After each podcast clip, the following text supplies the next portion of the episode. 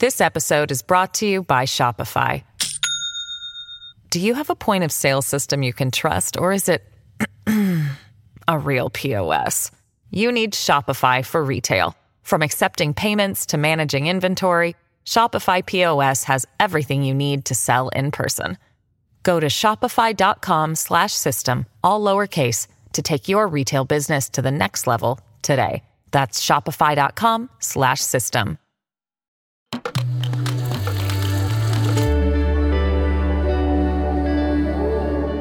Cora. I've been through at least six Israeli military operations or even more. This is like nothing I've ever seen in my entire life and nothing like Gaza has ever seen. Muhammad Shehada è un ragazzo di Gaza che lavora per l'organizzazione Euromed Human Rights Monitor e ha scritto editoriali per Al Jazeera, per Vice, per Newsweek e anche per il quotidiano israeliano di sinistra Haaretz. Ieri gli israeliani hanno bombardato casa sua, la casa dove è cresciuto, e la casa che sua madre, vedova, aveva intenzione di vendere per pagare le tasse universitarie ai fratelli di Muhammad, perché potessero farsi una vita. Ieri lui non aveva il coraggio di dare la notizia a sua mamma, di dirle che poteva scordarsi tutti i piani che aveva fatto per il futuro. Muhammad dice che finché i palestinesi non vedranno il futuro, ci possiamo scordare la fine del terrorismo e la fine delle bombe. Quattro giorni prima, Muhammad aveva scritto questo. Cosa farei io se fossi nei panni di Israele e la mia gente fosse appena stata attaccata? Si riferiva evidentemente ai massacri di Hamas il 7 ottobre in cui sono stati uccisi 1400 israeliani, quasi tutti civili. Muhammad proseguiva così. Questi sono i miei pensieri genuini. Io, in questo momento, ribalterei le carte in tavola in sfavore di Hamas. Se fossi Israele, offrirei ora un vero Stato palestinese in cambio dello smantellamento dei gruppi militanti come Hamas. Lo smantellamento non sarebbe un prerequisito, ma un processo simultaneo, vigilato. Ora, fermiamoci soltanto alla prima frase. Cosa farei io se fossi nei panni di Israele? C'è un ragazzo cresciuto a Gaza che, mentre a Gaza piovono bombe israeliane, prova a mettersi nei panni degli israeliani. Pare già una cosa enorme. Muhammad Shehada ha passato anni a criticare Hamas e a provare a costruire ponti. E tutti quelli che su Twitter o in televisione usano come una clava l'idea che nessun palestinese condanni Hamas, semplicemente non leggono i palestinesi che condannano Hamas. Quelle sue otto parole sono piuttosto stupefacenti. E non sono una generica invocazione di un cessate il fuoco, che fermerebbe le bombe di oggi ma non quelle di domani, che, lasciando le cose intatte, se non vogliamo illuderci, porterebbe ad altri attacchi di Hamas contro i civili e ad altre bombe di Israele che ammazzano bambini a Gaza tra qualche mese o tra qualche anno. Le sue parole non sono un'invocazione generica, ma sono un piano per il futuro, per quanto embrionale e difficilissimo e le sue parole sono arrivate alla vigilia di un evento che, 28 anni fa, ha cambiato la storia e ha dato un primo colpo micidiale a un processo di pace che all'epoca sembrava a tutti possibile, ormai avviato. Sabato sera, il 4 novembre, era l'anniversario dell'assassinio del primo ministro israeliano, Isaac Rabin.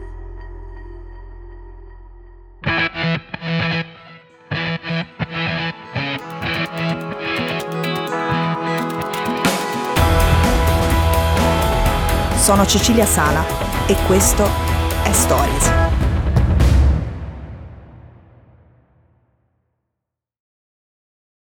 On this day in 1993, Israel and Palestine signed the first Oslo Accord. This was the first time Israel and Palestine recognized each other. È l'agosto del 1993 e una notizia impensabile coglie di sorpresa il mondo. I palestinesi e gli israeliani si parlano. That the security of the Israeli people All'improvviso si scopre che, da otto mesi, ci sono conversazioni fitte tra i loro rappresentanti. All'epoca non se lo aspettava nessuno. Infatti un anno dopo, nel 1994, i due dialoganti, Rabin per gli israeliani e Arafat per i palestinesi, vincono il premio Nobel per la pace. Rabin era il primo primo ministro di Israele nato in Israele era cresciuto tra gli agricoltori laburisti e il suo sogno da bambino era diventare un ingegnere idraulico per garantire acqua alla sua fattoria nel deserto.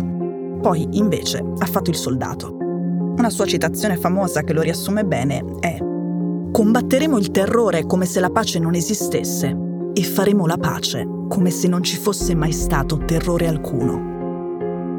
Le ultime parole che Rabin ha pronunciato prima di essere ammazzato sono state La via della pace è preferibile alla via della guerra. Ve lo dice uno che è stato un militare per 27 anni. Quel 4 novembre Rabin era sul palco di una manifestazione dal titolo Sia la pace, no alla violenza. Quelli della sua scorta gli avevano detto di mettersi il giubbotto antiproiettile prima di salire su quel palco. Rabin aveva risposto che la pace sarebbe sembrata debole se l'uomo che la propone deve mettersi un giubbotto antiproiettile perché teme i suoi cittadini. Avevano ragione gli uomini della scorta.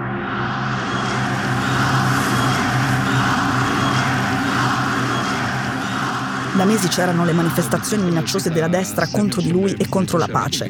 Le manifestazioni a cui partecipava anche l'attuale primo ministro Netanyahu e il suo ministro di estrema destra Ben Gvir. Questo è Ben Gvir all'epoca.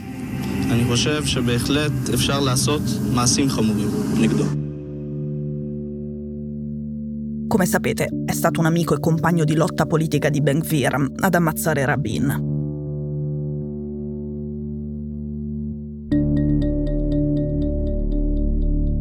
L'inizio della pace, firmata a Oslo il 13 settembre del 1993, prevedeva il riconoscimento da parte di Israele dell'OLP come rappresentante legittimo del popolo palestinese e, dall'altra parte, il riconoscimento a Israele del diritto a esistere. Nel 1994 a sabotare la pace erano due gruppi. Le manifestazioni e il terrorismo interno dell'estrema destra, su cui qui avevamo fatto una puntata tempo fa, quella dedicata al ritratto di Ben Gvir, e poi miliziani di Hamas che si facevano saltare in aria sugli autobus pieni di civili israeliani. Nonostante loro e nonostante l'assassinio di Rabin da parte del primo gruppo, non ci si ferma. Il giorno in cui è stato ammazzato Rabin, il processo di pace ha avuto un infarto, ma non è morto. All'inizio degli anni 2000 era arrivato a questa proposta israeliana che il presidente americano Bill Clinton lesse ad Arafat, conteneva la nascita di uno Stato palestinese che sarebbe sorto nel 100% del territorio della striscia di Gaza e nel 92% del territorio della Cisgiordania. Uno Stato che avrebbe avuto una sua polizia, ma non un suo esercito. Gli insediamenti dei coloni israeliani sarebbero stati smantellati e concentrati in quell'8% di Cisgiordania che sarebbe rimasto a Israele, la capitale del nuovo Stato palestinese sarebbe stata Gerusalemme Est. I palestinesi avrebbero avuto piena sovranità su metà della città vecchia, sul quartiere musulmano e su quello cristiano. E avrebbero avuto loro in custodia, ma non avrebbero avuto piena sovranità, su quello che per gli israeliani è il monte del Tempio e per i palestinesi è la spianata delle moschee, dove c'è Al-Aqsa. Arafat disse no. Clinton si alzò in piedi e gli rispose: Lei sta portando il suo popolo e tutta la regione verso una catastrofe. Sappiamo cosa è successo dopo. Sappiamo che si sono ribaltati i ruoli, che gli amici del terrorista che ha ammazzato Rabin sono finiti al governo e che la sinistra israeliana di Rabin è sparita. Che i coloni israeliani che occupano illegalmente la terra d'altri non si sono concentrati nell'8% della Cisgiordania, ma si sono allargati e provano a mangiarsela tutta. E sono 700.000 e sono armati. Sappiamo che Hamas ha vinto e che le politiche di Netanyahu hanno fomentato Hamas in una danza perversa lo sappiamo noi, ma lo sa molto meglio di noi Mohammad Shehada. Quindi domani torniamo a intrecciare la sua incredibile bozza di soluzione a questo casino immondo, insieme a un altro racconto, quello dell'israeliano Aaron Bregman, che forse meglio di tutti ha raccontato una vittoria soprannominata la vittoria maledetta di Israele e il conseguente inferno dell'occupazione prolungata di chi non ti vuole, che prevede sempre un esercizio del potere che si basa sulla paura e sull'umiliazione e poi su un errore di Israele antecedente all'imperdonabile no di Arafat, che Bregman ha temuto essere un punto di non ritorno. E che invece, anche nel momento più basso di questa storia, Muhammad Shehada pensa si possa ancora, in qualche modo, aggiustare.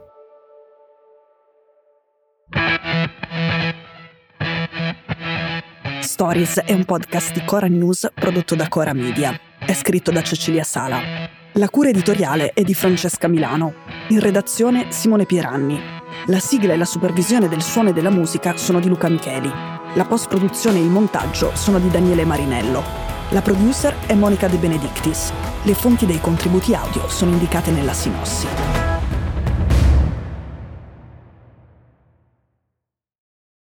This episode is brought to you by Shopify. Do you have a point of sale system you can trust, or is it a real POS? You need Shopify for retail. From accepting payments to managing inventory, Shopify POS has everything you need to sell in person.